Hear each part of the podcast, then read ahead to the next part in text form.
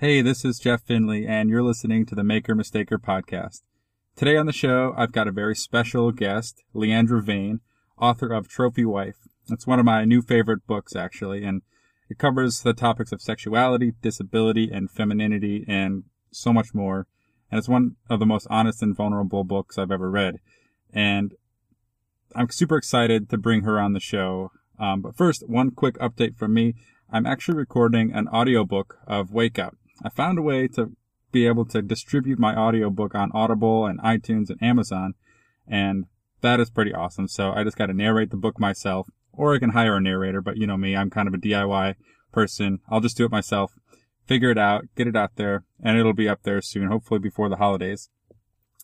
But um, yeah, anyway, so Leandra, I discovered her work. She's got a blog called the Unlaced Librarian.blogspot.com. Let me give, give you her bio real quick. Leandra Vane writes a sexuality and book review blog entitled The Unlaced Librarian.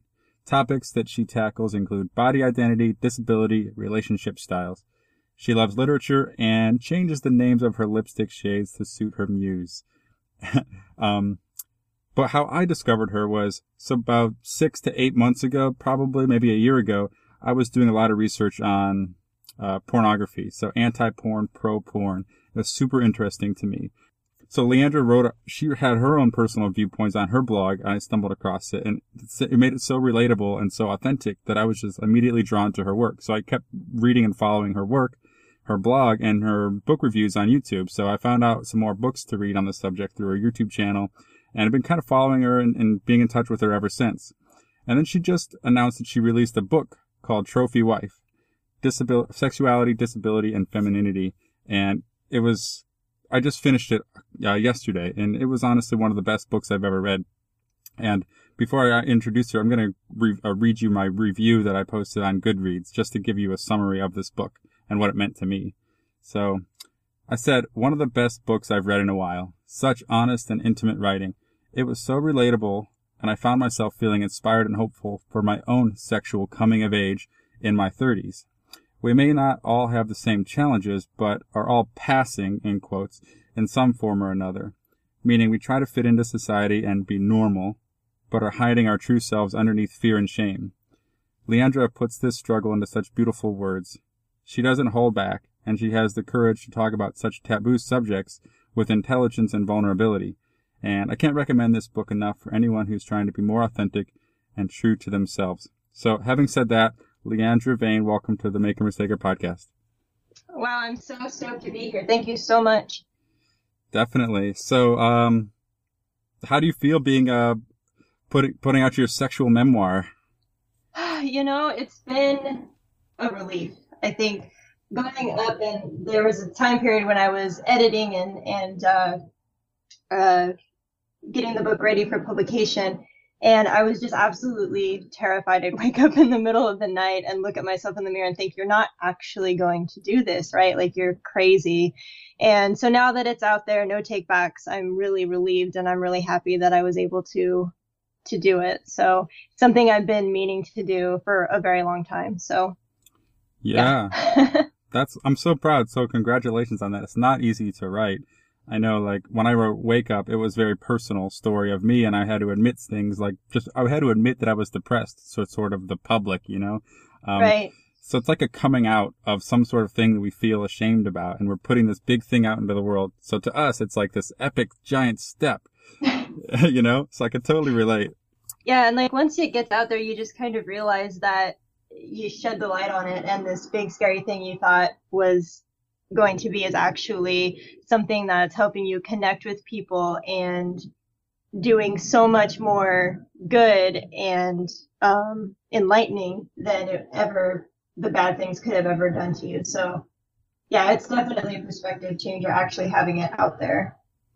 Yeah. So, can you tell us in your own words the story behind your book?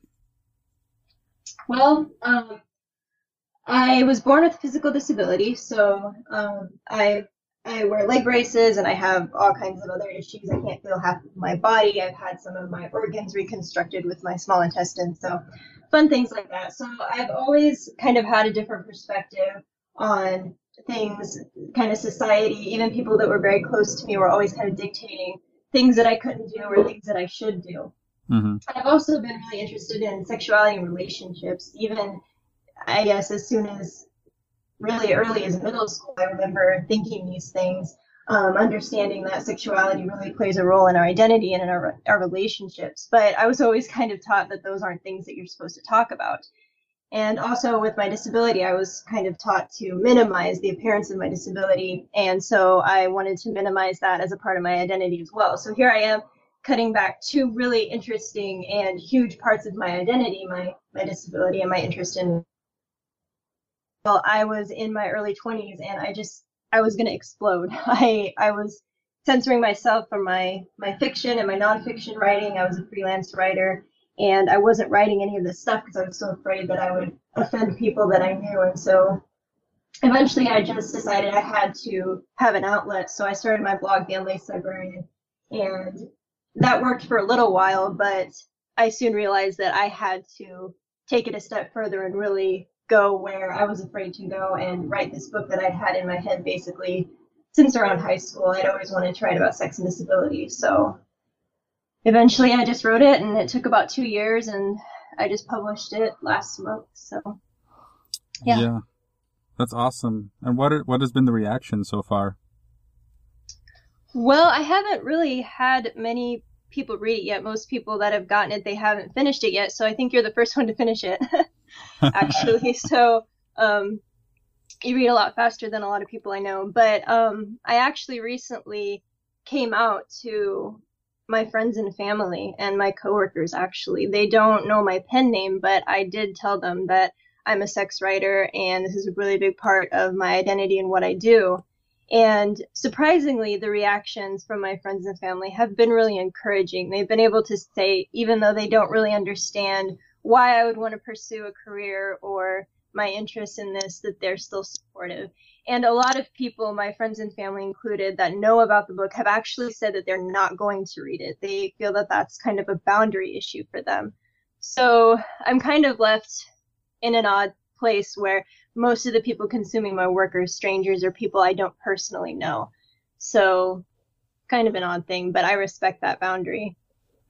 Yeah, and who knows? They they've got the rest of their life to to read it if they want to. So and they'll probably just read it and not tell me because they like I don't know. They're like, oh, I didn't read it. Of course not. Oh, that's true. so. Yeah. they'll read it until they get to the chapter on shit, and then they'll be like, okay, I'm done. I gotta go. Yeah.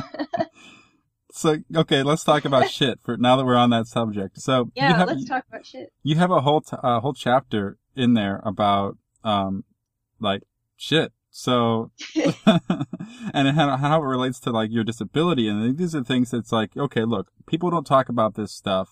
People joke about it. It's okay to make funny jokes, but if you're serious about it, it's like total turn off. You don't ever talk about it. It's super shameful.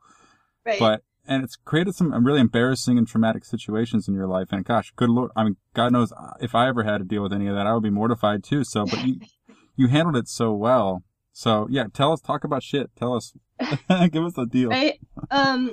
Well, I, of course, I was born with with nerve damage, and a lot of people that have nerve damage, they they're born with what's called a nervous bowel or nervous bladder. So I can't always control those things. My I call them my B and B issues, my bowel and bladder issues, actually. Mm-hmm. But people that have many different conditions or as they get older, or if they um, undergo a treatment for something, they can often have these issues. So um, it's not just people with nerve damage. There's there's many different people that will find themselves at one point or another not being able to control their shit. And so I find it interesting because in almost any discussion of intimacy or sexuality, that is like not talked about. And that was mm-hmm. one of the biggest issues because it's always there. It's like you want to go on a date, but are you going to have dinner? Are you going to stay out late? Like all these things completely mess with my schedule because I literally have to have a schedule down to a T, down to like the hour. Um, of when I eat, when I sleep, so that I can have more control. And dating and sex just throws a huge wrench in that so I write a lot about that, and also it's it's a very intimate aspect of of yourself because it's embarrassing, and of course I had this ever since I was born. So in elementary school, middle school, high school, I dealt with it. And it's not very sexy when you have a bladder spasm. Nobody wants to be the kid that like pisses themselves in homeroom. really not a good reputation. So it was like a huge secret and I tried to control it in any way I could. I developed these weird OCD behaviors because I thought like if medication and stuff weren't controlling it, maybe I needed to try harder. Like my mind bullets could somehow make my nerves speak to each other. I don't know. But it took me a really long time to come to terms with that. And especially in the realm of sexuality because it's so closely related to that. Um, because accidents happen and a lot of people I think were like me. You don't want to initiate a sexual encounter. You don't want to initiate a sexual or a date or anything like that because you're basically afraid that you're going to have a problem. You're going to mm-hmm. have a bladder spasm or you're going to shoot yourself in the restaurant. It's really stressful. So, and you have to be honest with your partners about that. And that's not something you really want to tell up front to a potential date that you've only seen like three or four times. So I talk about navigating that, and it's really complicated, but I hope I managed to do it in a way that's somewhat organized. Oh, yeah, not only organized, but just like you made me really understand what it was like and, and actually made me feel more at ease with just some of the, the silly stuff that we worry about, but we never talk about. You know, I, I mean, just oh, em- oh, yeah. embarrassed to fart while you're having sex. I mean, that's like so common, but no one talks about it. And if you do, it's like, how do you react? I mean, this is so, this is all so silly, but I mean, I'm 33 years old and I feel like I'm still a child in a lot of these ways where I haven't matured enough to feel comfortable talking about this openly with a partner. And it shows that I still have some shame around some of these issues. And what you, what your book did was brought my awareness to it, but then also made me feel like it's, it, it's going to be okay. It's actually safe. It's, it's okay to be able to talk about it and it's not the end of the world. So. Right. Yeah. And and I think that that's that was the thing too is that I wanted to keep it a secret. I didn't want to talk about it, but essentially I had no choice. Um, once I started dating my husband and we were together for more than you know three months, I had to talk about it because I wasn't going to be able to hide it forever. So it was scary, but it was necessary, and I just I just hope that if anyone is having that a similar problem that they can at least know that they're not alone and I can talk about it in a little bit more detail than well, I haven't really even read I don't think a book that really confronts that issue. I'm looking, but I haven't really found one, so Oh yeah. So that's just one taboo subject. What are some other ones that you cover? Well, um I do talk about porn. mm-hmm. You kind of touched on that earlier. I talk about having an open relationship, mm-hmm. which is something that is somewhat taboo. There's a lot of books on open relationships, though. Also, um, one of the things that I cover in one of the chapters is about my femininity. I feel as a woman with a visible disability that acting feminine or presenting myself as feminine is actually a rebellious act. I kind of feel that a lot of people, when the wrong, quote unquote, wrong female tries to be feminine, that it's wrong. Like maybe she's fat or maybe she's transgendered or like me disabled. And so our femininity is like subverted or mocked or kind of dismissed. I was always told like, oh, you're just one of the guys and, you know, you should be androgynous or whatever. And I'm like, no, I want to be feminine. So I really feel like I had to fight for feminine identity, even though I was born biologically female. And mm-hmm. that's something that a lot of people I try to explain that to them and they don't really get it. They're like, well, you look like a girl to me. And I'm like, I understand that, but I feel like I wasn't always treated as though my femininity or my sexuality were ever even acknowledged. So I write about that. Yeah, could you tell us like how more about how that feels inside on an emotional level? Yeah, it's it's really weird because I always I at least when I got to college, I felt like um, I was one of the guys. That's the comment that I got all the time, and I hung out with with a lot of guy friends. Um, and they treated me differently. I don't think I wrote about this in the book. I cut it, but one of the stories I told is that this one time I got a dick pic from somebody, and I casually mentioned it to my guy friends, and they were mortified. They were like, "Why would why would this why would he do this?" Blah blah blah. And I realized that they were mortified not because he sent me a dick pic, but because they saw me as one of the guys and they wouldn't want a dick pic being sent to them just mm. like that blatantly. And so it made me realize just how much of one of the guys I was because guys could treat me a certain way and it wouldn't be a big deal or it would be a big deal. But if they did it to another woman, it would just be normal. So it was kind of odd. I felt like a spy. Like I felt like I could kind of see how men really did view women, um, the the negatives and the positives by being a woman that was just one of the guys. So a lot of the experience actually was really enlightening for me as a sociologically minded person to kind of see the inner workings of this male group when I was in college. But it was also very frustrating because I felt that I was being dismissed. My ideas and my thoughts were being dismissed because I wasn't even really seen as a person. I was asexual.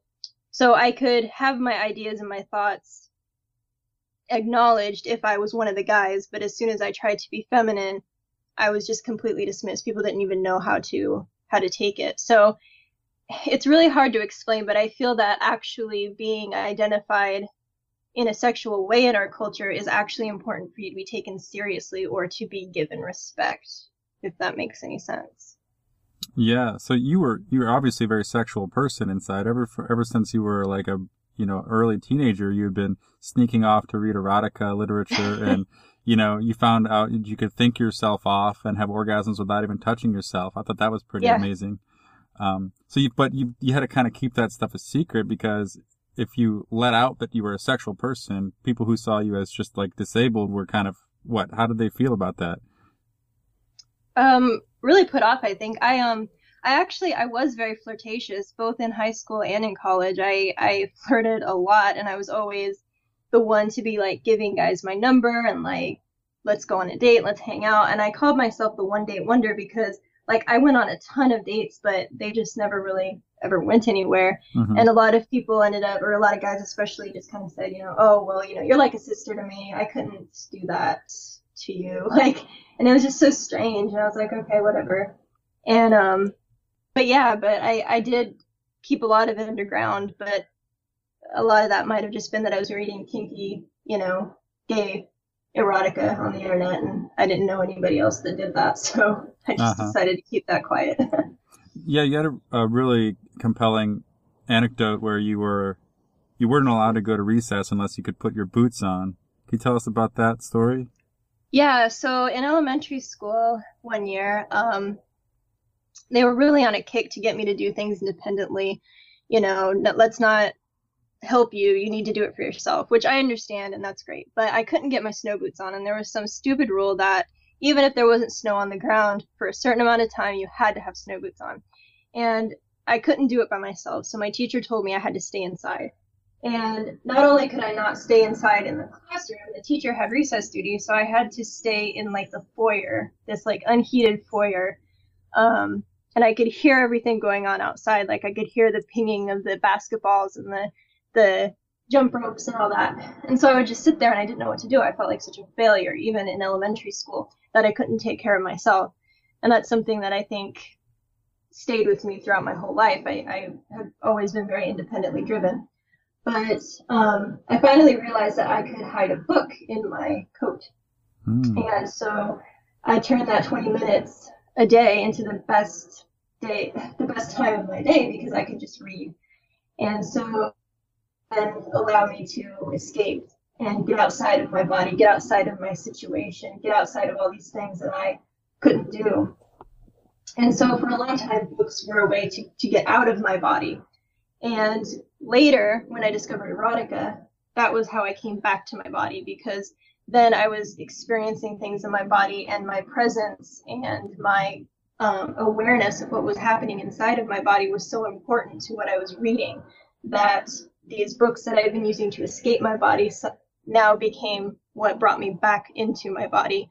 And that's when I kind of started realizing that I can experience my sexuality. I can be present in the moment, even with the limitations that I have.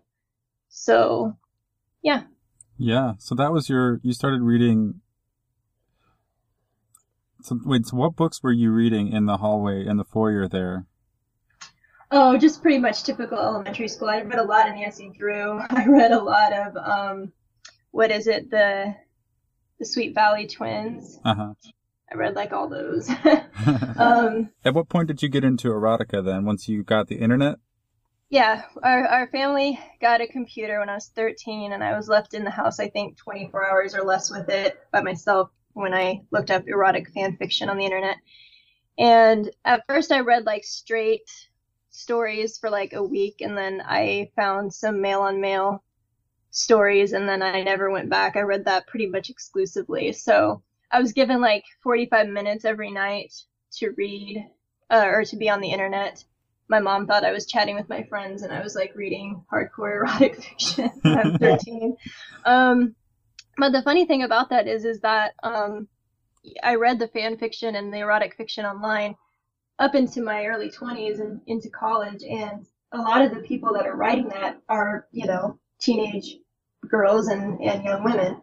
So I really found kind of that community of these of these women who were a lot like me, who were writing and reading this this fan fiction. So Could you clarify real quick what fan fiction is? I'm not familiar too familiar with the term. Oh, fan fiction is when people take characters from books or movies and they write them into their own s- storylines. So one of Okay. the really popular ones is like Harry Potter. Um, but there, there's fan fiction for pretty much anything you're interested in. There's fan fiction for it. So, And Yeah. then they put them in sexual situations? oh yeah, yeah, like oh my god. yeah. Awesome. I can imagine some awesome Harry Potter um, fan fiction erotica. Oh, yeah.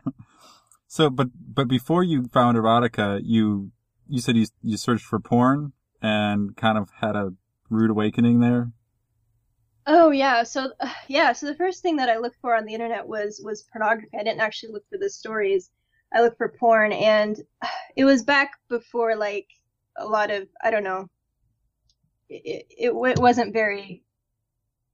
There were a lot of like streaming movies or anything, but anyway, hmm the first site that popped up was like just I just remember there was like six boxes, and they were all these women getting their face cum like all over hmm and I was just so like turned off. I'm like, well, I don't want that at all. And I didn't know what ejaculation was. Like I'd gone through like three years of sex ed in, in school, fifth, sixth, seventh grade. Um, but I didn't know what ejaculation was. They'd never used that term. So I was really kind of freaked out because I'm like, that's what happens? Okay, no, I don't want that. And so I really didn't look at porn again until I was in my early 20s in in college because I was just that turned off by it. But I, I read the stories instead. So Yeah, and so now that we're on the topic of porn, you want to talk about like your evolution of what, how porn was into your life and out of your life, and how you came back to it and everything. sure.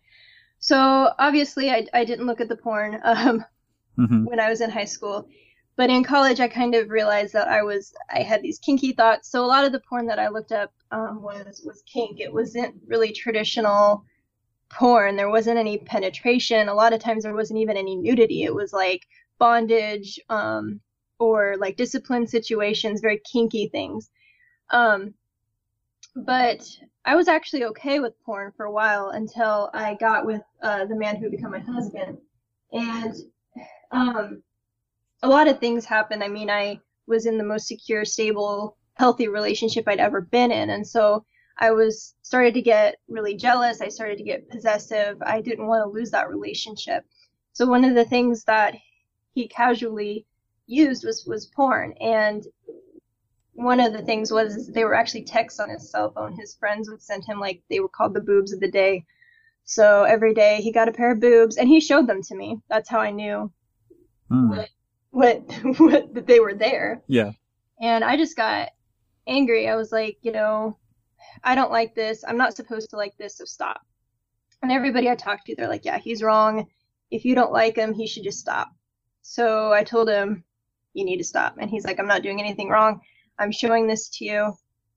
I'm not going to stop. And I was just kind of dumbfounded because I'm like, well, you're supposed to stop. Like, like this isn't right. Like, so I was really confused. I'm like, does he want porn more than me? Like I was, I, I didn't know what to do. Yeah, that So I got- situation was interesting because he his reaction doesn't seem to be very typical. Like I think a lot of husbands or boyfriends would be ashamed and they would be so apologetic and they would be like, "I'm sorry, I'm the worst boyfriend ever." I mean, that's how I was when I was caught when I admitted that I looked at porn. She when she found out that I looked at porn, she had a very similar reaction and I had the opposite reaction that your husband did. I was more mortified and ashamed of it and I promised I'd never do it again. hmm And um, and I'm not sure if I actually put this part in the in the book, but um, he told me that you know I I don't want to hide this from you and and whatnot, but um, what ended up happening is we ended up like arguing about like, well, would you rather me hide it? And I'm like, yeah, just just like don't ask, don't tell. But then that backfired because then I found it and I was ten times more angry and yeah, it was just really bad. But Yeah. but he um no he stood his ground. He said you know i'm not doing anything wrong. I'm showing this to you. I'm not comparing you to other women. And he didn't. I mean i never ever got from him that he was unsatisfied with me or with our sex life or anything. He just randomly enjoyed having the boobs of the day or that kind of whatever and i was just really pissed off um so I looked up a bunch of articles about pornography and I only clicked on the ones that were anti-porn. Like I refused to read any pro-porn articles. So I kind of got like swamped down with these things like he doesn't really love you and he's like addicted and like whatever, which is totally not true. He had like, you know, a handful of boobs of the day on his phone. That was pretty much it. And so the whole process was I just kind of realized that I had to look at our unique situation and, and decide what I was going to do. So I ended up taking some Hustler magazines and actually having like my own therapy session. I would sit there with the magazine and just like cry and just feel all the hurt and the anger and the frustration. And then once that was gone, I would actually look at what was happening in the pictures, think, you know, what what needs are these fulfilling? is this really a, as much of a big deal as I think it is? And then I just kind of had to start processing everything. Yeah, that was so such an awesome, compelling scene that you painted there. It's like, well, you had asked your husband to go get some get these hustler magazines for like some project you were working on in college, right? Yeah, yeah. So they, I had had them for like three years, Yeah. and I'd asked him originally to get them for me, and he did. And that was before I I developed these issues because we we'd only been dating, ah, I don't even know, like three or four months when he got those for me. So, um, Yeah. it was he was kind of confused too because I'd been fine with it, and then all of a sudden I wasn't fine with it, and he was kind of like, "Why? I don't understand." But it was because I had basically found that I had insecurity about losing our relationship. So, yeah. yeah. I feel like you could have gone two different ways there. You could have said, "No, I'm standing my ground. I'm right.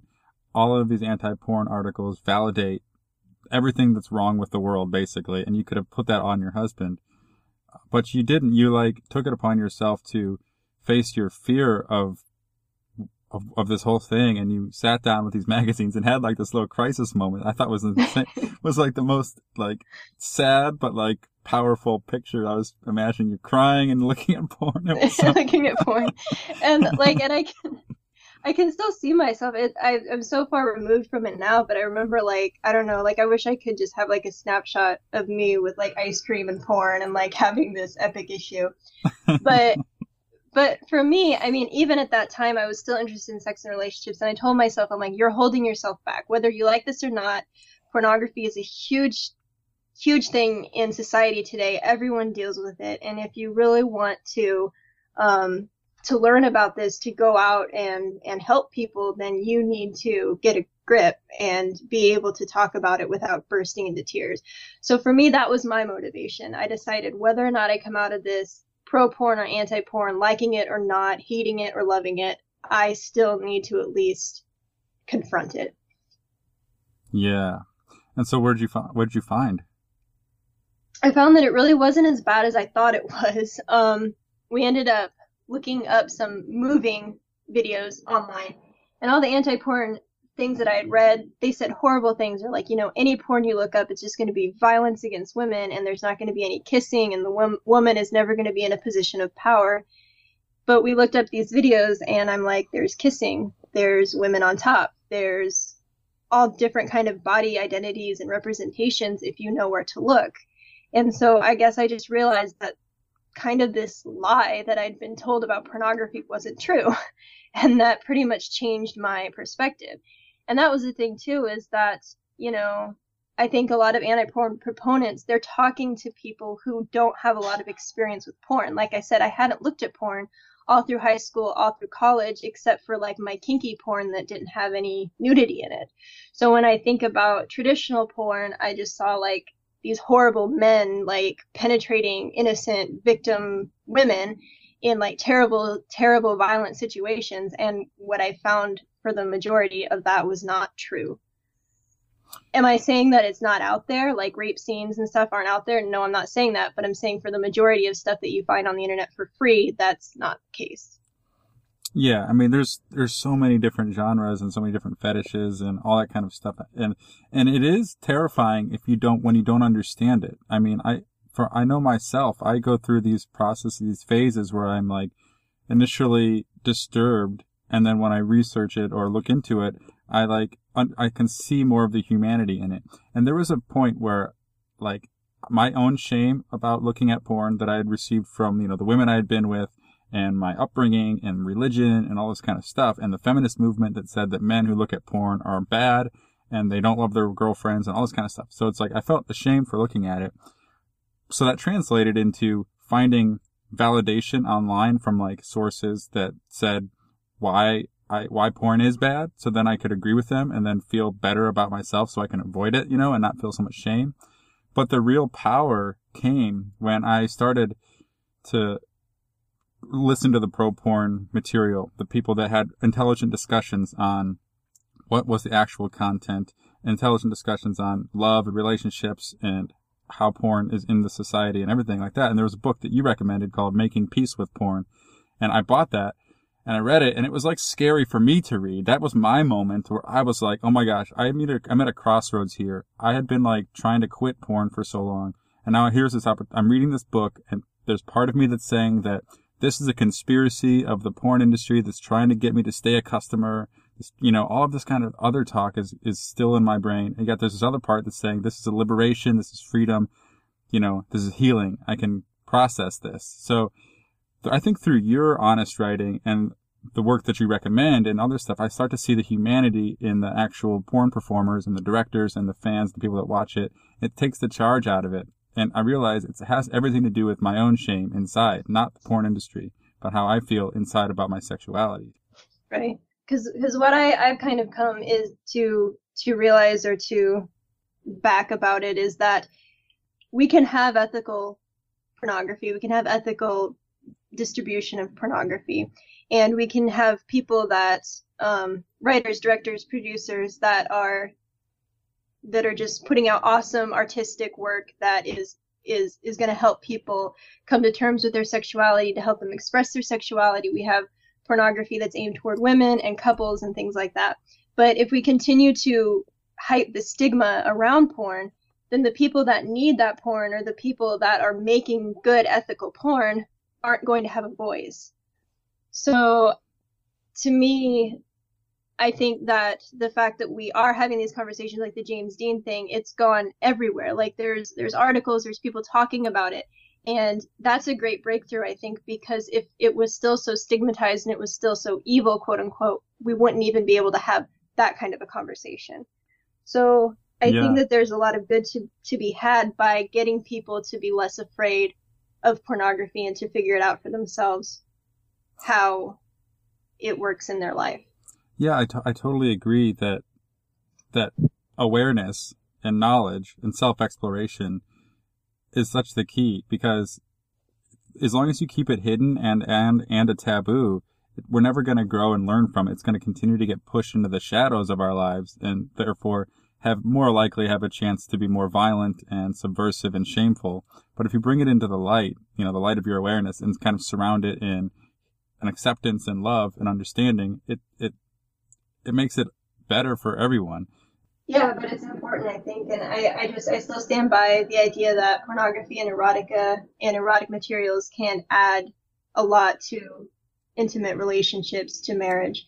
So I'll continue to say that now, and especially now because I watch more porn than my husband does, so that's quite a bit of a a revolution, I guess. Yeah, no, I actually I totally agree. I think the topics that I've had with the women in my life about porn and about sex have actually been way more liberating and way more like bringing us closer together than if Yeah. we just ignored it. Like it totally, it's it because you by admitting some of the things that you like sexually, you are putting yourself in a vulnerable position, and that vulnerability creates a bond between the two of you. It's like if they accept you for who you are, it's like there's this relief of like, oh my gosh, it's okay to like this kind of porn. Like it's it's fine. You're not gonna hate me, and then Right.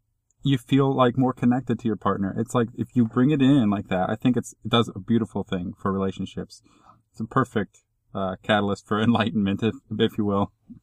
Oh yeah, because I mean, it. I think what porn does is it just it shines a light on our insecurities, and if the and it, so if you watch porn, you're having an emotional reaction. Those are the conversations you need to be having with your partner. Those Yeah. are things that are going to come up um, later in life when porn isn't around. You don't have porn to blame, but that insecurity is still there, and then that's going to lead to a really big problem. So for us, that was really great because we were able to talk through things using pornography as a context to talk about those really hard things so that later in life we'd figured those things out so they weren't going to threaten our, our relationship. So Yeah, that's good. That's great. Yeah. So, Leandra, let me shift gears here and talk more about the disability part. Um, you started you started a YouTube channel uh, way back when YouTube first was young, and you started you, Yes. you had some opinions, and yeah, tell us about that and, and how the disabilities played a role. Oh, so um, I didn't have many friends when I was 18, and so I made a YouTube channel, and I just talked about stupid things that, whatever, because this was back before YouTube really even had a big following. So there were just these people that did video logs, and they like smoked and talked about their day, and then they had like all these followers. So I was really excited to do that, and I just blogged about really weird things.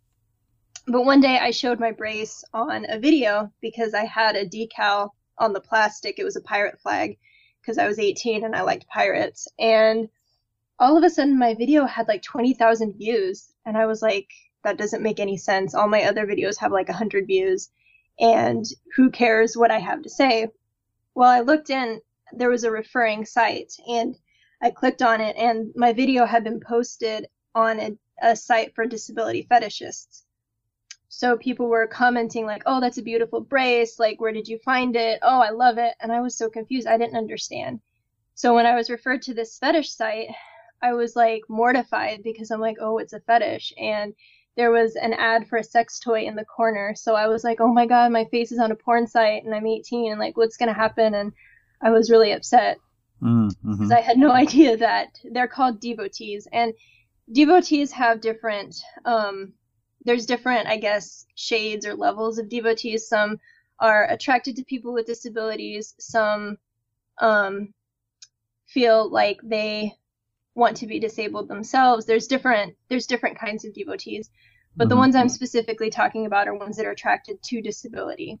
Um, it doesn't really matter well, yeah, I'll just say that they're attracted to, to disability, and so some people call them disability fetishes. hmm So I got really mad, and I started to like argue with everyone on the internet about devotees. Like I would just like seek out like articles, and like I posted some videos, and I was basically calling every devotee on the planet evil and childish, and that didn't really go over very well.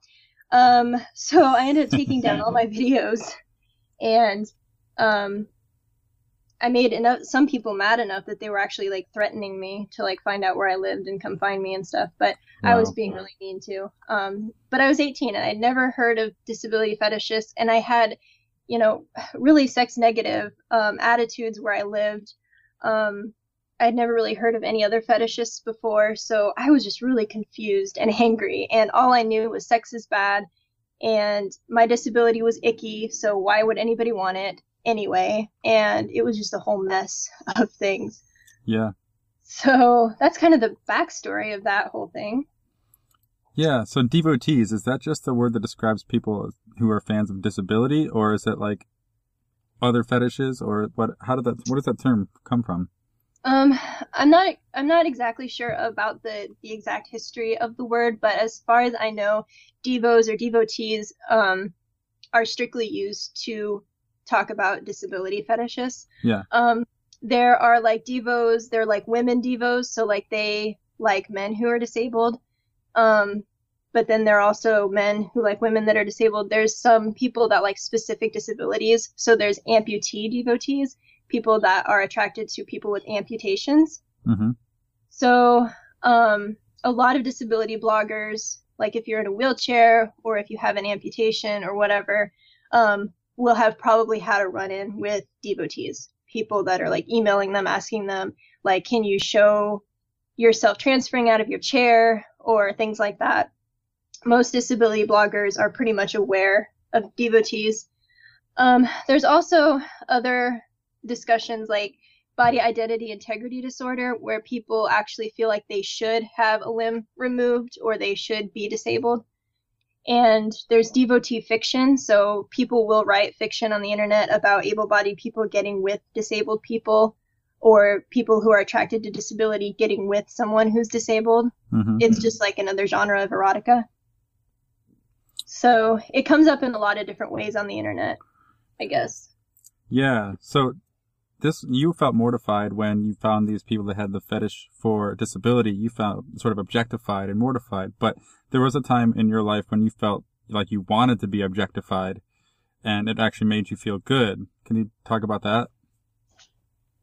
Yeah, it was really confusing because um, when I was trying to be seen as feminine, I signed up for a kind of like a sexuality fetish website where you could post profile pictures.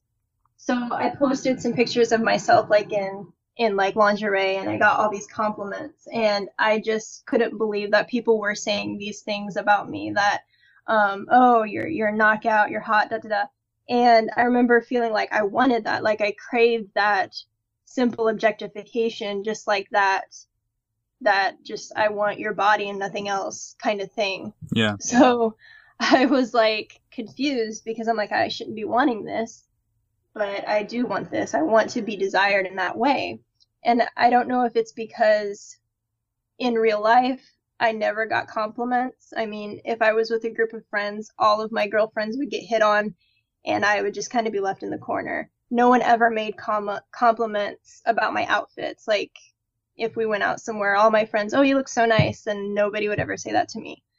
So I guess it was like the pendulum swinging the other way mm-hmm. that I could be objectified in a certain way. But I was also really upset because I was hiding my disability when I when I took those pictures. None of my scars were visible, my braces weren't visible, none of the the signifiers of my disability were visible in these pictures. So in one way I was empowered, but in another way I was even more depressed because I'm like the only way I can be desired is if I don't have a visible disability. Mm. So I was really confused.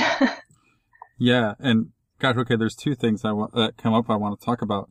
Well, one of them is passing. So the, the idea of you know you taking these pictures to not to, to hide your disability, so you can sort of pass as a sexual woman, and then you got the validation there, but then you still felt ashamed inside because you knew you weren't being true to yourself. So, and and that's the first time I ever heard the word passing. So, can you tell me about that? Yeah, I, t- I talk a lot about passing, and I am I'm kind of surprised that um, a lot of people actually don't know what it is. But passing has a long history. Um, it started kind of in the civil rights era where there were some black people who would pass as white. So if they were, if they could be considered white, obviously they were treated differently than if they were considered, if they appeared or were considered black. Um, in sexuality, it also like people who are gay that can pass as straight. They may choose not to reveal that they're gay if they can quote unquote pass as straight. If you're a transgender woman, for example, if you can pass as a biologically born or a cisgendered woman, then you're going to have an easier time, say, getting a job, um, being out in the community, things like that. So passing basically means how well you can pass or appear as middle class, able bodied person. oh, yeah. As normal, quote unquote normal. Um, and passing comes up a lot. Like I've actually, I'm really interested right now, kind of in class and how people of lower classes try to pass as higher as middle class. Mm-hmm. Something that I kind of have a background in. Being a lower class person, I find that I'll do things differently to try to pass as middle class. And I have been catching myself doing that quite a lot.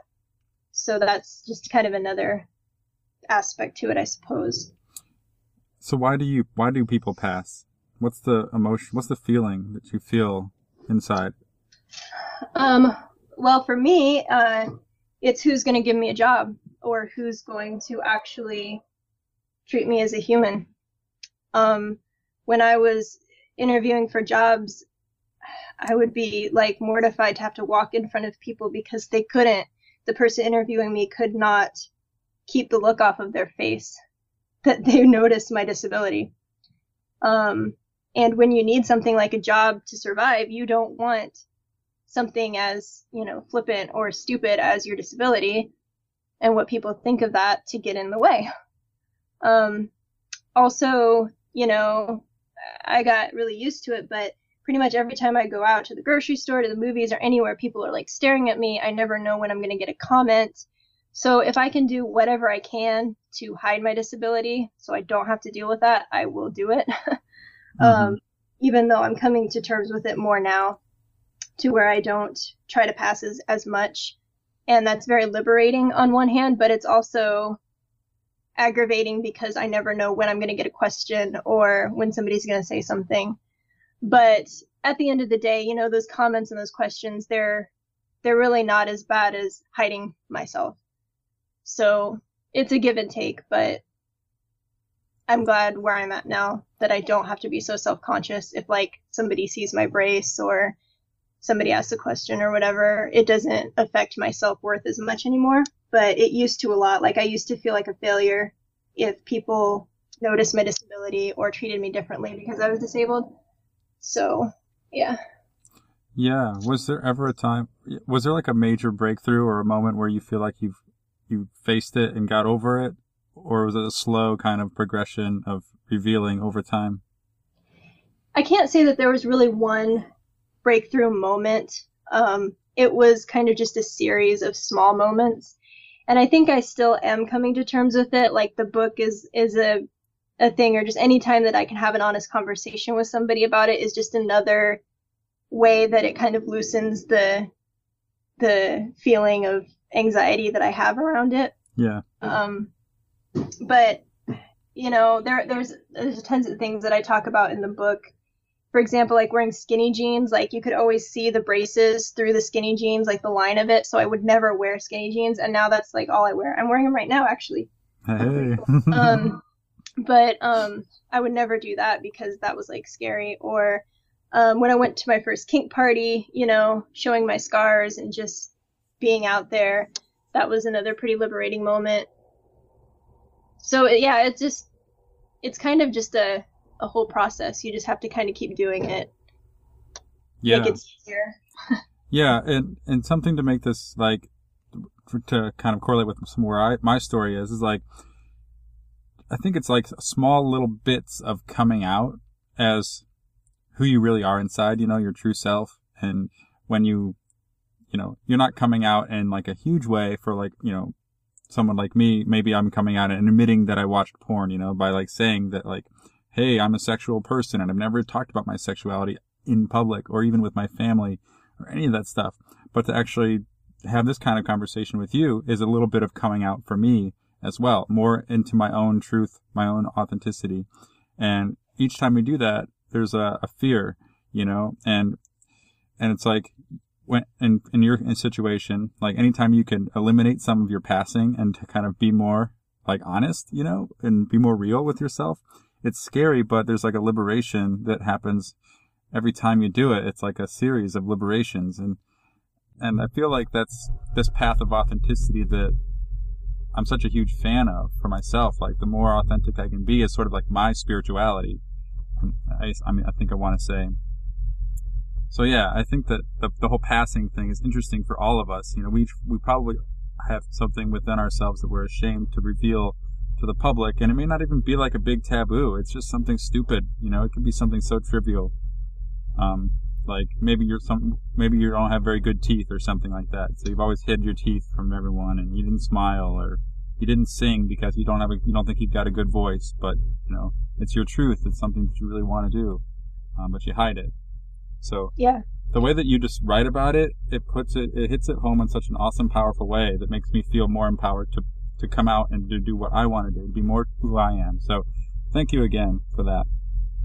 Oh, it's awesome. Yeah. And that's the thing too, is that I think I say in the book that this isn't just something that I deal with. The look on my face when I feel like I'm not passing or I'm not doing well enough is the same look I've seen on many people's faces when they feel like they're not doing what they should be doing. For example, when I go shopping with my friends, my girlfriends, and they try on a dress and they see that they they don't think they look good in it. That that kind of sinking feeling shows on their face, and I just wish people, you know, would be able to not place so much of their value on things like that because it's not themselves that they're thinking about; it's what other people are thinking about them that they're worried mm-hmm. about. So, and that can be attributed to so many different things.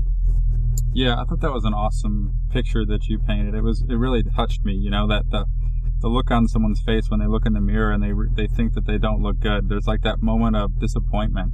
It's like washes over them, and it's so powerful. It's like, oh, I just feel for them. I know, yeah. I totally know the feeling. Every time I look in the mirror, it's like, sure, there's parts I like, but there's always that, you know, my my hairline or the fact I'm losing my hair or I'm getting gray, which I'm starting to love my gray. I'm, i mean, I love every new white hair I get. I'm like, hooray! I'll look more like the Gandalf the Great or something. So. or whatever. Um, so that's cool. But anyway, so you talked about being objectified and you kind of liked it, but then you felt ashamed because you weren't uh, being true to yourself. You didn't show your disability. Now in this YouTube video, you kind of revealed your disability, but without the intention of being objectified for it. And then you were sexually, you know, objectified. And you're so how did you transition into being proud of your disability in a sexual way and like owning it like that? Yeah, well, first I'd just like to clarify that I don't have a problem with devotees anymore. Um, right. That's yeah. Kind of something that um, I feel bad because a lot of uh, people in the disability community are completely split, and I think that people in the devotee community are pretty much one of the most shamed groups of people um, in the realm of sexuality because even in the the kink community, um, objectifying or fetishizing disability is still seen as really low or like evil.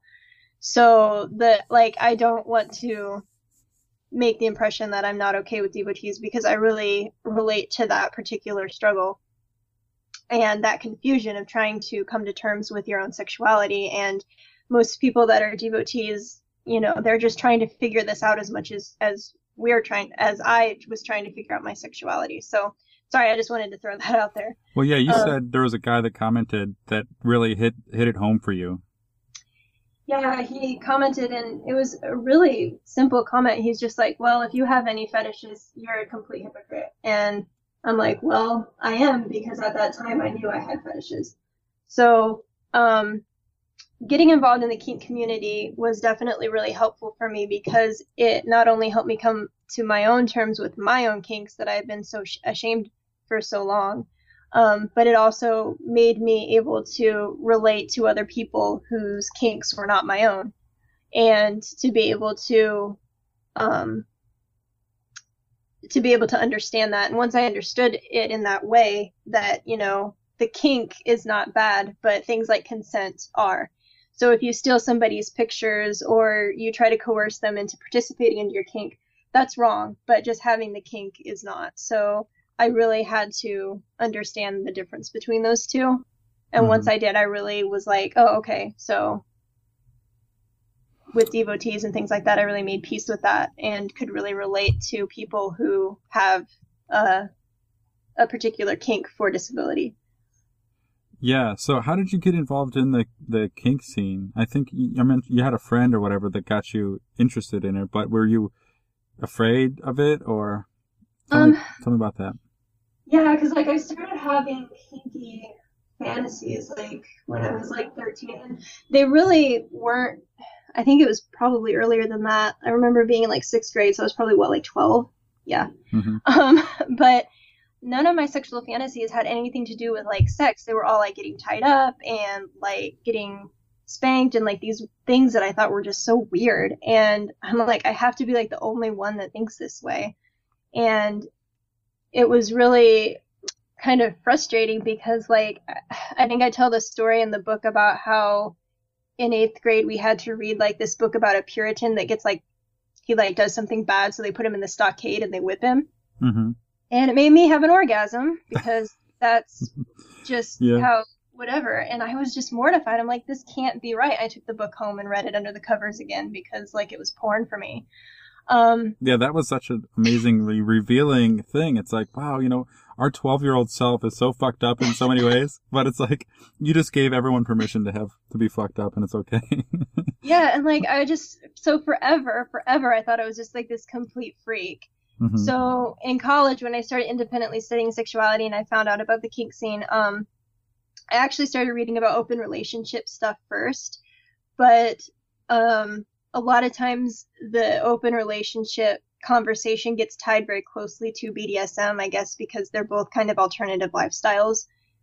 So Mhm. I kind of read about it, but I hadn't participated in anything. And so I went out with my friend, a really good friend actually, and we just started talking and then all of a sudden she just revealed to me that for like the last three months she'd been going to a kink club and this was a part of her thing and she had been doing this and I had no idea. And she asked me if I wanted to go and I'm like, yeah, I want to go. So that's how I got involved in the kink community. Um, but as far as kinks go, between me and my husband and, and my writing and everything, I've been experiencing my kink for for a while. So yeah. but going into the kink community, yeah, my friend just totally just dropped me into the middle of that. So Yeah. that was convenient. Yeah, well, okay, so my relation to that is like, well, I am not not familiar. I'm aware of it, but I'm not. I've never gone to anything like that. And it, actually, at this point in my life, I'm curious. But prior to this, I would have been completely sort of mortified to go. Like, of course, I would never be caught dead ever at a place like that. That was my, my the way I would think about it. Like, and then I, if I knew somebody who was involved, I immediately thought they were a sexual deviant. Like, gosh, they're just so fucking weird. Like, I don't understand them, you know? And cause I don't even really watch that kind of porn, but like I, I've seen it, but it doesn't really give me a huge charge.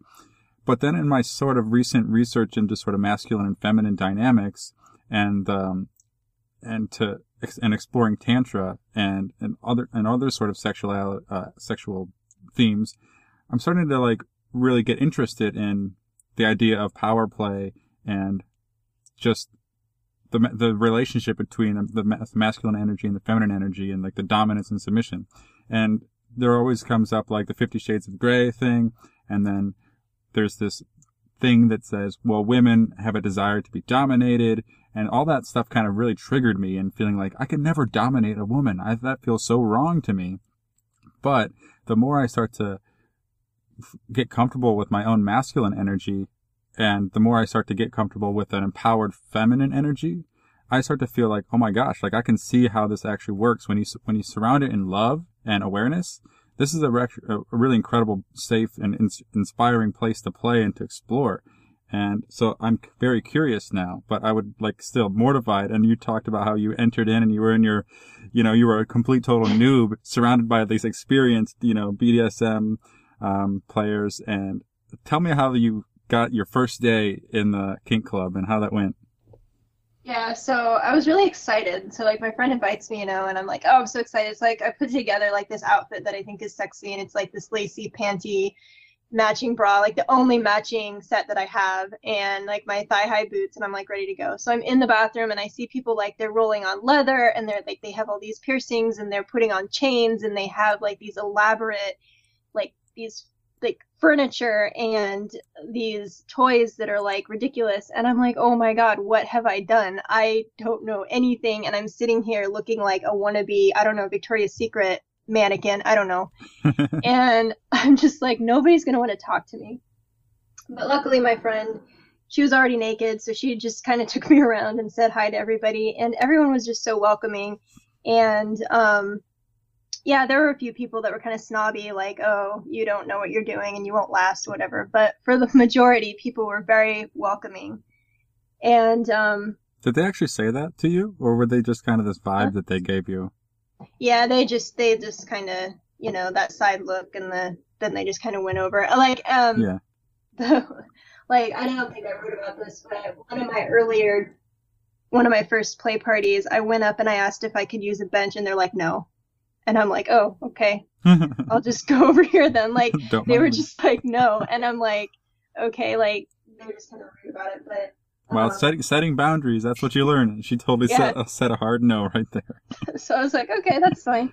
Um, but no, once you get to know people, there are people that you know they come to every single play party and they they do everything. But then there are some people that come like a couple times a year. Um, but for the most part, people they just they want to show you um what they do. Like there's rope people that they just they love to do rope. So if you show any interest, they will show you, they will tell you, they will bring you in and they'll ask you, you know, do you want to try something? Do you want to do this? Um, and my first play party, I met a gentleman who did electricity play, and I was like, wow, like my first day, let's do electricity, right? Uh, but he was so kind and he explained like to a T everything that was going to happen. You know, my consent, he checked in with me, like, are you okay? You know, like, should we go to the next step? Like, he explained everything. And I think that's the thing with kink is everybody sees like whips and chains and getting punished and like having things like shoved in things and electricity and they're like this is horrible. But when you when you say that this is consensual, then you know because yeah, hitting somebody without their consent is bad, but so is having sex with someone without their consent. Um the whole point of this is that your bottom or your top is consenting, you're checking in with each other, and if you want the scene to stop, it's going to stop. So that control is something that a lot of people don't see. They don't see those boundaries, they don't see the respect, they don't see the consent. And that's when they think it's so bad. But if you think about it, if you don't have boundaries, consent, and respect in a normal sexual relationship, then that's abuse too. So, yeah, I thought that was outstanding because you made a comparison to like, okay, your average dating hookup or your average sexual situation in the early beginning of a relationship. There's like, what are we going to do here? Uh, well, whatever happens. yeah, exactly. That's like the end of the discussion.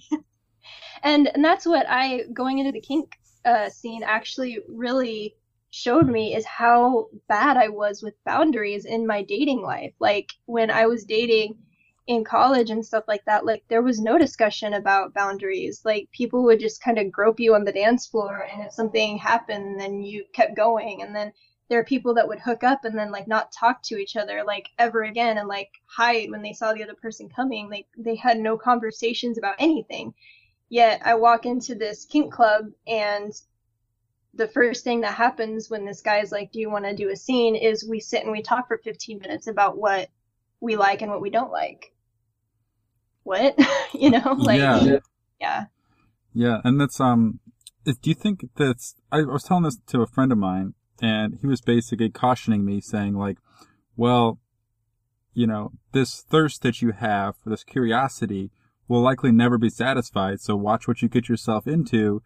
It could get to a really dark place if you go into this like BDSM, if you explore an interest here. So it's like, it, to me, it, it, he kind of made me feel like I had this, uh, kind of dark curiosity that I have to be careful of looking into because I may get addicted or I may get uh, hurt or damaged or scarred or traumatized or something like that. So, what is your feelings on that? Well, I think that um, as as any community, it's made of people. So there are going to be people that have things like power trips, like they just want to be in charge of something. Um, so if you're going to go into the community, you, you need to be smart about it. Um, you know, take your time, get to know people on a personal level. Um, don't consent to doing things you don't want to do, and also, you know, you don't have to do things with the first person that comes up to you. You can just go and watch and, and things like that. But as far as like wanting to explore those things, um, I've personally found just from my observations and from my own life that um, trying to repress them is going to do a lot worse for you than experimenting with them. for example, um, in my personal journey, one of the things I'm really into is spanking. Don't ask me why. I don't know why. I've gone through many um, psychological profiles trying to figure it out. I don't know why, but I like it.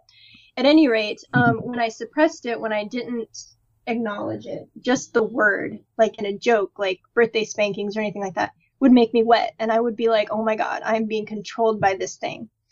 Now that I have experimented with it, I can talk about it. And sometimes it doesn't even rile me up. Like it, once I've, you know, it's, it's like not a big deal. So for me, my kinks were more controlling of me and more, um, kind of addicted feeling for mm-hmm. me when I wasn't experimenting with them. But now that I do, I have control over it. I can control when it turns me on. Rather than when I repressed it, it turned me on no matter what. Yeah. Okay. Well, that's encouraging. And so, yeah. that's really encouraging. I mean, I, I totally agree that like knowledge and awareness is going to give you more like just the experience rather repressing anything is going to be is going to make it you know that urge is going to act out in some shadow way. But if you bring it out to the forefront of your consciousness and you're honest and real about it you can explore with it. And then you do start to you take ownership of it as a human being. Take ownership of that urge that's happening within you that curiosity that you feel and you gain more acceptance. And i think you expand as a as a being you know? Um now the thing that that was interesting to me that like when you said that you know, now it doesn't really have as much of a charge for you. You know, sometimes it doesn't even turn you on. Now, some people who are in the anti-porn community will say, well, that's just because now you need harder stuff to get turned on. And it's just the downward slippery slope to who knows what. well, and I mean, just from my own personal experience, I don't want anything harder. Like, I'm not, like, now that I found this, I'm not, I find that I'm not craving like harder, stronger, faster, whatever. Mm-hmm. Um, and I've also discovered that some things are better left as fantasies. Like there are some scenarios that I've tried um, with different play partners that they're never as good as what's in my head. So I've just decided that this will remain a fantasy I have in my head that I can visit whenever I can or want to, but it's not going to work in real life. And so I don't know if um, like some people just can't accept that like they want it in real life so they're going to do anything to get it. Or if it has something to do with something else um i can kind of see the argument because when i was reading erotica i saw that that was kind of happening that i would want more exciting stories. So like you know i would read a certain story and it wouldn't satisfy me so i'd have to go to like to the next level up to be satisfied yeah but and do you think that's a bad thing, or you know, I don't know because on one hand, there's erotica writers that are writing this stuff and they need to eat too, so I'll buy their stuff, right? Like, um, you know, somebody puts it out there, I consume it, and that's perfectly fine. I don't do anything with the stories after I've read them other than feel really excited or have an orgasm. I mean, um, but I, I guess I mean, I guess I, I, I don't know because I, I have friends that are considered pain sluts. They just love pain and they they like they just want to go for the most harsh scenes, but their top always tells them, "No, you got to stop."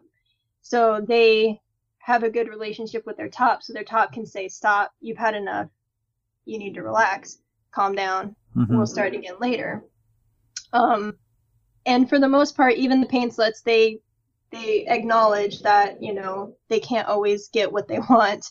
It's going to hurt them. So yeah, I think it's a it's a tangled argument, but for the most part, from the people that I've observed and that have talked to me, which actually coming out as a sex writer, a lot of people are talking to me now. so they feel like they can talk to me. So I'm getting a lot of different perspectives. But for the most part, I think that um, experimenting is good, and most people never find that they feel out of control. Now, I'm not saying that, that people can't have problems with porn or with their sexual explorations and things like that, but I think that's with anything. Once you realize you have a problem, you need to get help, and you can get help. And there's nothing wrong or shameful with asking for help. But to blame it on the exploration to begin with, I think is, I don't know, I think is misguided. Yeah, and you also can't listen to anybody else. I mean, you have to listen to your own authenticity, your own inner voice that's telling you, that's guiding you, because other people don't know your story. They don't know why you're interested in something. They just want you to be safe. And I think that's why they give you this type of encouragement. And, and also their fears and, and, uh, limit, limiting beliefs are going to come into play with their advice that they give you. And so I think it's got to be true for whatever the person is, you know, how does it feel for them? Are they accessing this curiosity because they are trying to, well, whatever. I, I, I don't, I don't really have anything else much to say on that topic other than if it was up to me, I would want to make sure I surrounded in truth, love, and freedom. You know, my sort of mantra of how to explore my curiosity in a safe way without feeling I don't know because I'm gonna I'm gonna end up confronting my shames, and those are some of my biggest breakthroughs. Is when I can break through those. So if I feel ashamed about something, that's usually something I, I should be encouraged to explore to open myself up even more. But then also realizing I have the freedom to not do that if I don't want to. So if I don't feel safe, I don't have to. Right. So how does your husband feel about your uh, your kink uh, going to the kink clubs and your you said you're in an open relationship. So how does that work? Yeah, because um, I'm I'm kinky and he's not. So he's accompanied me to the club a few times. Um, and there are a few things that he was interested in watching. Um, like I did a needle scene that he he helped with, um, but for the most part, it's not his thing. so part of the open relationship thing was that I wanted to go to the kink club and I wanted to have kink, kink partners, and he didn't. So for us to kind of open that and and start doing that. But yeah, we have an open relationship, and it's probably the most fortifying thing I've ever done. That whole process of opening up, having those conversations that are really hard to have, and acknowledging that you know we don't own each other. He is he, and I am me, and we're sharing this life together. Mm-hmm. And um, you know, I just kind of say. Um, who am I to tell him who he can or cannot have sex with? And some people will say, well, you're his wife. Um, and for some reason, right. I, I just don't see it that way. Um, I guess uh, spiritually, I just kind of feel like nothing's guaranteed, and so we need to um, experience things in our lives. And for me, having different sexual partners, different relationships, whether they be emotional or purely sexual, is going to help you grow, is going to help you experience more things about yourself. And I want to have those conversations with my husband, so we should experience those things. Um, but at the same time, we're pretty low key. We don't go out looking for relationships. Um, mm-hmm. At the mm-hmm. present moment, neither one of us, well, that's a lie. I kind of have a side relationship right now, but neither one of us have a long term uh, secondary relationship right now. Um, so we're just, you know, we're not we're not going to make it happen, but if it does, we're not going to not allow it, I guess. Yeah, and definitely, I'm sure jealousy comes up and everything like that. As I've been exploring, you know, my interest in polyamory and open relationships, and you know, since I'm now divorced and I've been looking a lot, looking a lot into monogamy as sort of like not necessarily a reaction to being divorced, but it's like when I follow my my passion and curiosity and where I'm inspired, it's kind of led me down this path and I'm starting to be like, oh man, is my next relationship going to be an open relationship? I don't know how I would handle that. And and I right now I currently find myself in in several in a handful of different intimate relationships with several different women, but none of them are really labeled an open relationship. As there there are sort of various states of intimacy. You know, some of them are more um, emotional, some of them are more physical, and and some are just more. I think that me as a person, I tend to want to be close to anybody that I'm encountering with. You know, it's like it's whatever sort of the energy between us wants to happen. And I think with monogamy, you know, we tend to we create sort of mental barriers to keep us safe. But in an open relationship, it's like those barriers are released and it's a little less safe, but it's more expansive and it has the opportunity for more growth, more intimacy even because you're more honest about everything and you're not applying sort of society rules or or even intellectual rules on top of your relationship. But so what is some of the things that you've learned from the kink community and from the open relationship about about love and pe- people and relationships? One of the interesting things uh, since I've been doing kink and my open relationship is that I have better relationships with everyone in my life. um, yeah. I have better relationships with women, my friendships. I actually see that I have better relationships with my coworkers because I take the time to deal with my frustrations or try to see things from their point of view. Um, mm-hmm. So I think that's really great. Um, when people say open relationship, they think it has only to do with sex. And sex, yeah, that's a part of it, but I'd say 90% of it is other things. Um, it's about being honest. It's about um, resolving problems before they become irreparable. Um, it's about acknowledging the person for who they are, not who you want them to be.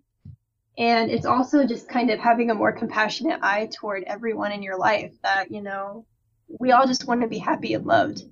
And mm-hmm.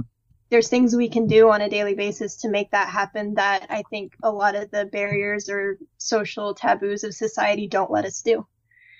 So, yeah, it's because I mean, like, how many times have you heard like a married couple and the wife or the husband gets like totally pissed off because the other one went out with their friends for a night and then they come back and they're like, "Oh, did you have fun?" Well, I hope you did because I just want to make you miserable. Like it's like they don't let their partners do even simple things with other people. Yeah, you said something that really uh, inspired me was that well, I don't know if inspired is the right word, but it was very true. Um, how initially what attracts us, you know, the in the other partner is like their desires and what makes them interesting. But as soon as we become in a relationship with them, it's like our partner's desires becomes threats to us. It's like they have desires that are not me. And right. Oh my gosh. Like, uh, you know, of course they did. They, they have their own life. You know, they have desires that are obviously not you, but we get in the situation where we just want ourselves to be the only thing that they desire. And why does everything have to become a threat? Why does it, why do you think that is? You know, I, I don't know because that's just kind of what I've seen, especially in people that have been married for a really long time, is that any enjoyment, like even if, even just like a hobby or like watching a TV show, becomes like a resentment. They're like, I see you're having a good time. Well, we can't have that. Um, yeah, it's crazy because I, I have exactly I've seen the same things. um, but I, I mean, I think part of it is that we have really malnourished relationships. I see people sometimes getting married for the wrong reasons because it'll make the family happy or oh we want to have sex so we need to get married because our church or our family doesn't let us do that i know a lot of people here in the midwest do that actually mm-hmm. um, or you know for whatever reason they get married and then they stay together for bad reasons and so ultimately, it's a malnourished relationship. So if you're with a person that you don't like, you don't feel that they're respecting you, or you feel like you're missing something out of life because you're staying with this person, then of course you're not going to want them to enjoy things. um, so I kind of think it's more of a relationship structure kind of thing rather than like an instinctual thing. Like that's what people kind of always say. They're like, oh, jealousy or these emotions, they're they're animal instincts. But I think a lot of times it's because of what's going on in the relationship. There's not enough communication or respect or whatever to begin with that's triggering those emotions. But that's my theory. yeah, right. I mean, we all want to feel safe and and we all want to feel loved and also we all want to have freedom to be who we really are. And the, in a in like a monogamous relationship actually i don't even want to say the word monogamous because i just want to say like the typical um, relationship path you know the monogamous relationship path I, I guess whatever. It's like you you have this certain pattern that you're used to being and then anything that threatens to break that pattern is is scary. And yeah, I have I have a lot more thoughts about it, but they're not really coming to me right right now. But what are your thoughts on monogamy in general? I mean, it's not like you ch- you're out there purposely choosing I'm going to be in an open relationship because I'm not for monogamy, but it's more like open relationship sort of chooses you based on your, tendencies, or how does that work? Yeah, I mean, it was interesting because when I first learned about open relationships, I was completely against that. Like, I'm like, nope, keep that hippie shit away from me. Um, like I didn't want it, but I think a lot of that had to do with social things because at least where I live here in the Midwest, um, the pinnacle of existence is basically getting married. You know, somebody has chosen me and only me. So, like, I am worthy and valuable, and we're married, and that's like what society says is right. You're doing something right. Um, so when we challenge that, it's a huge social thing. Like, it's a huge social rebellion. And um, so I think sorry, where was I going with this? Non-monogamy. yeah, yeah. What's your feelings on monogamy? oh, and... why why I came into it? Um, yeah. But for me, um, once I started looking into it, I realized that there was a lot about the monogamy thing that really didn't make any sense because I know many people in my life, family, friends, acquaintances, whatever, who have gotten divorced, and I can tell you that like most of them were because of infidelity on some level. Mm-hmm. Um, so that's huge. And also, you know, even when I was head over heels in love with um, my husband, I still got a crush on one of my friends. And I thought that was so weird because I was like, what the hell? Like, I've just, I've just won at life. I just got like the trophy at the end of the game. I have a ring on my finger. Why am I having a crush on this guy over here? Yeah. So I saw these things happening around me and inside of me that I eventually just couldn't explain away. And I decided that basically we're going to be happier and we're going to stay together longer if I actually consider an open relationship. And it's not because he threatened me. Like everyone's like, "Oh, he threatened to leave you if if you don't let him have sex with other people." That is so not the case. Um, neither one of us had had any other relationships when we opened up our relationship um we just i just i just found it, it to be really stupid like if he ever looks at another woman and has feelings for her that we have to get a divorce that just sounded crazy or you just have it you have a stern talking to to make sure he never does it again yeah like don't do it but then at the same time how could i be over here reading erotic male on male romance novels like in bed with him like that you well, know well obviously the solution is to just not do that leandra but I like my male on male romance erotica novels in bed. Um, yeah, so I mean, eventually I pretty much had to confront it and say, you know, this is right for us. This is good for our unique relationship. And the thing is, is I don't advocate non-monogamy for everybody. There's mm-hmm. people that I think would never ever be happy in an open relationship, and I completely agree that they should be monogamous, um, because that's right for them. But for us, because I'm just so interested in sexuality and, you know, my husband is just kind of the rational person that he is. And he's like, look, I don't want to throw our relationship away or get divorced because I have feelings or am sexually attracted to another woman. So, yeah, it just came out from like a lot of conversations and mm-hmm. a lot of introspection and a lot of books. I mean, when we opened up our relationship, we knew zero people who had one. So that was really scary because I thought for sure no one would ever would ever accept it or we would even be able to do anything about it. Yeah, it's not like you're opening a relationship up on peer pressure or because no. it's the trend, everyone's doing it, or like there's some no. government conspiracy to break apart the family, so you're just, you know, being manipulated into taking an open relationship. right. And and that was the weird thing is that I I never talked about it to anybody when we opened it up. It was us, and we looked up a lot of resources on the internet. Um, we read a lot of books. I mean, we were really forging our own path. Like I really felt like a pioneer in the middle of nowhere with like a machete. Like it was totally. terrifying, but it was worth it. So. Yeah, and the unfortunate thing is if like for whatever reason, if you guys break up, then people can say, well, see, open relationships don't work. But that never really seems to be the case. If someone gets a divorce, you say, see, marriage doesn't work. It doesn't work, yeah. And the funny thing is, is because I, I have come out to my parents and to some people in my life, and um, they always, they just, they go crazy and they warn me of all these terrible things. I'm like, where was this on our wedding day? Like, when we got married, you like shook our hands and you were like, oh, we're so happy for you and this is going to be forever. And, um, you didn't warn us about anything that might go wrong. yeah. So yeah. And the people that do warn you against marriage are usually the ones who've been there, done that, and had a horrible experience or felt like completely like uh, they sacrificed their identity to the marriage, or they were resented, they resented their wife, so they tell you, look, don't ever get married. All women are horrible, you know, whatever. Yeah, it's a trap. Or yeah. they'll they'll have sex with you until they knock lock you down in marriage, and then they'll re- then they'll refuse you, and then they'll use it as a currency, and all these scary, nasty things that are just like, oh, it's so horrible. but I think in the what makes the open relationship uh, work is what I'm attracted to it is the sheer honesty. I mean, you can say that this should be how every relationship should work is the honesty and the communication, but um, it's like in the poly scene uh, and in the kink and BDSM scene, like you're talking about, there's so much communication about needs and boundaries and like desires and honesty. It's like, okay, so what is it that really makes you tick? I'm here. I want to hear. I'm going to love you for who you are rather than like, you know, to, to shut down someone else's enthusiasm for their like more intricate desires, you know, so, so it keeps the relationship together, but you're encouraging it, encouraging the sort of flowering of each individual person.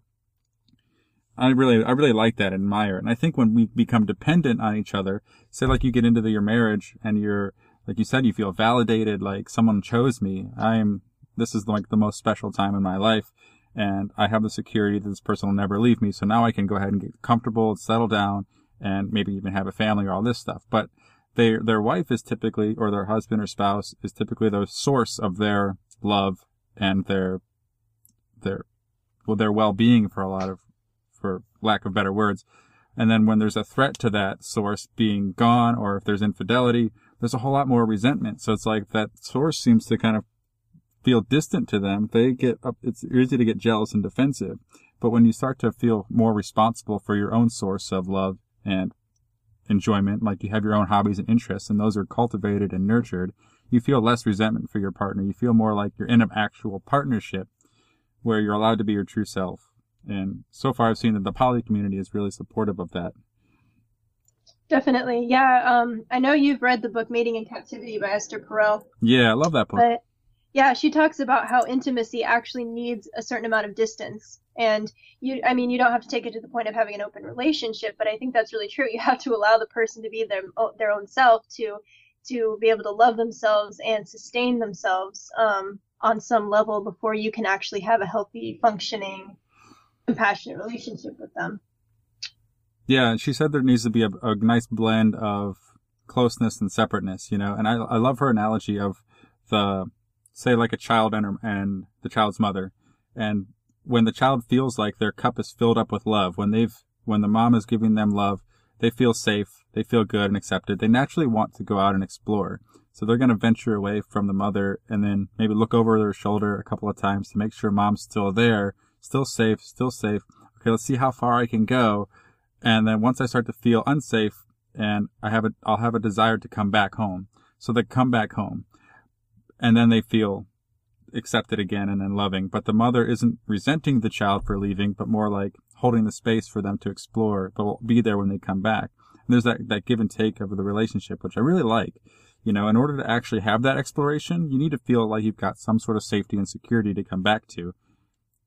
So that's Right. that's why I do think I am pro like pair bonding and pro like long term primary partner, you know, whether it's open or monogamous or whatever. But I think for me personally, I do some of my best work when I have a, a stable love relationship in my life. Because when I'm when I don't, I find myself more preoccupied with finding one. and, Right. and then, but, but some of my best work has come out of having that stable um, base. Yeah. And, um, it's interesting too because um, there's a lot of I guess there's there's a lot of books written about polyamory and open relationships, and so there's different kind of philosophies, right? Like you should never um, you should never label one relationship primary and another secondary and stuff like that. But um, for us, I consider our marriage to be primary, and that could change in the future, and who knows. But what I found with our open relationship is that it has basically made our foundation and our base that much stronger. So I feel that our primary relationship is like 10 times stronger because we're open and we are closer. Um, and we have a more need to come back to each other. Because when we go out and we experience this cool thing, who's the first person I want to explore or, or who, who's the first person I want to tell about it? My husband. Um, Yeah. so you know, when I say that I have a primary relationship and things like that, I know some people in the open community or the poly community don't really like that. But for us personally, that's the thing is our marriage is is our marriage, and so yeah, that's Yeah. good. I think yeah, like I just love what you said. It's it's what's true for you, what feels right for you. Like ultimately, you are your own authority, not society, not your peer group, not your mom and dad. I I think that that's really the growing up that we have to do as you know as adults is becoming our own authority and feeling comfortable and safe doing that. Definitely. So, well, I feel like the we've covered quite a, almost all the topics in your book. Is there anything left out that you want to share? You want to talk about? You know, I couldn't tell you. um, we've talked about a lot of stuff, but yeah. Um, oh yeah, I guess I do talk about um, growing up in the Midwest a little bit, but that kind of factors into everything else we've talked about. So yeah, yeah. yeah, Well, all right. I think this has all been great. I think it's a very lively discussion. And um, I think one last tidbit I have to say about the open relationship stuff is, I mean, currently in my life, um, you know, being, being recently divorced and kind of finally starting to date in my 30s, it's like I can't quite tell, like the the women I date, I can tell they're sort of wishy-washy on auditioning me for a long-term partner. And so there's like this awkward feeling of like, well, why should we pursue this if you, we know you're not going to be my long-term partner because, you know, I'm not interested in settling down again right this second. Um, but how can I Hmm. actually, how can I date and meet different women without this, uh, presumption that maybe I'm going to be the one for them? And I think this is where I'm finding myself interested in poly because that discussion you can just go right out and say, and it's not going to be a big deal. And yeah. I mean, I. Sorry, keep going. Well, yeah, but then there's like some people that I that I really like, and I, it's like, well, gosh, I don't know. The thing that scares me mostly about getting into a relationship is like sacrificing my freedom, you know, the fear of missing out. And I think that is a big deal right now, especially with online dating. And there's so many options. It's like the Netflix of of uh, dating and relationships. You've got so much choice that as soon as you commit to watching a movie, you're immediately excluding every other movie you could potentially be watching at that time. so you're like, well, I bet if I make a choice, that means I'm going to have to stop stop looking at the selection.